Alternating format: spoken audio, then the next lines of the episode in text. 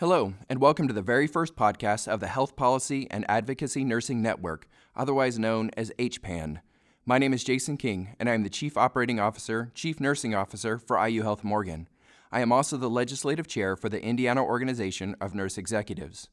I am so excited to be bringing this podcast to you all. My goal is to take just a few minutes each week to keep you updated on what's happening in Indiana's legislative session and how it impacts the health of our communities. Part of a nurse's role is to advocate for the people of their community. As a nurse, I'm proud to serve in this role and want to help keep you up to date on what's going on in the legislative session and what it means to you. Therefore, it is incumbent on us to make our voices heard on behalf of our patients and community. There are over 4 million nurses in the United States and over 110,000 nurses in Indiana. Few people contact their legislators, and decisions are made based on what little feedback they receive. Therefore, the voices of nurses like you can make a big impact. Indiana is ranked 41st out of the 50 states in health ranking. It is time that we make a difference in our communities. By partnering with our fellow team members, we have the potential to make a great impact on the health of our patients and our communities. As I've had discussions throughout the system, I'm finding more and more nurses want to be involved, wanting to stand up and advocate for their fellow citizens. I am excited to bring these podcasts to you weekly and help you see how easy it is to make a difference. Before I translate the latest bills, I'd like to encourage you to write down a web address. I will often refer to this site and encourage you to become familiar with it. This website will help you find your legislator and read the bills currently being debated.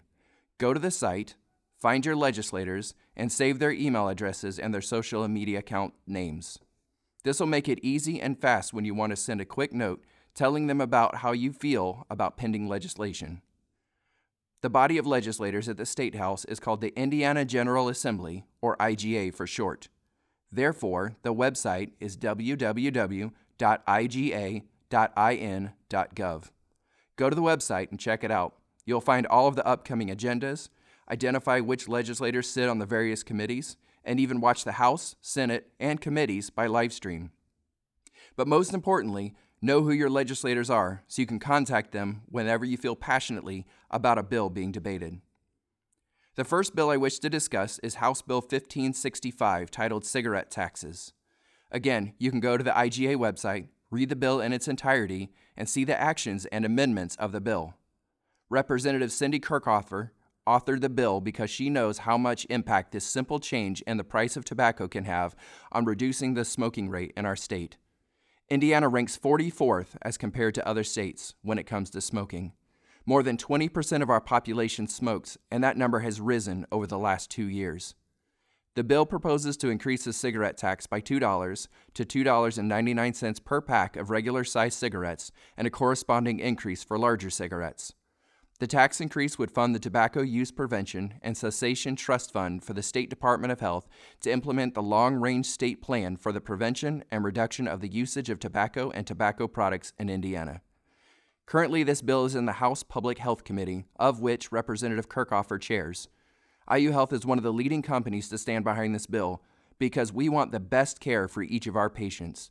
Our state has one of the highest infant mortality rates in the country. More than seven infants out of every 1,000 born in Indiana will die before their first birthday. In 2016, that translated to the deaths of 623 babies, and many of these deaths are preventable. Yet greater than 13% of Hoosier women smoke during pregnancy.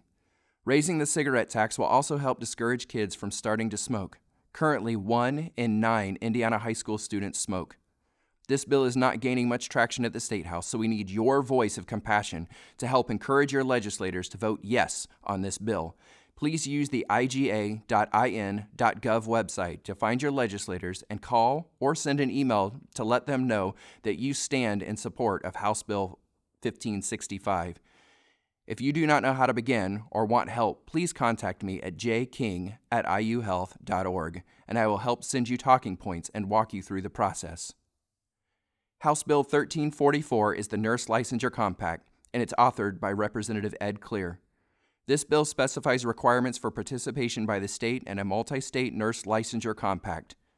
We know that the compact will enable nurses to practice in person or provide telenursing services to patients located across the country without having to obtain additional licenses. This will open up more opportunities for nurses to serve our communities here in Indiana, while also allowing nurses to serve other patients through telemedicine across state lines.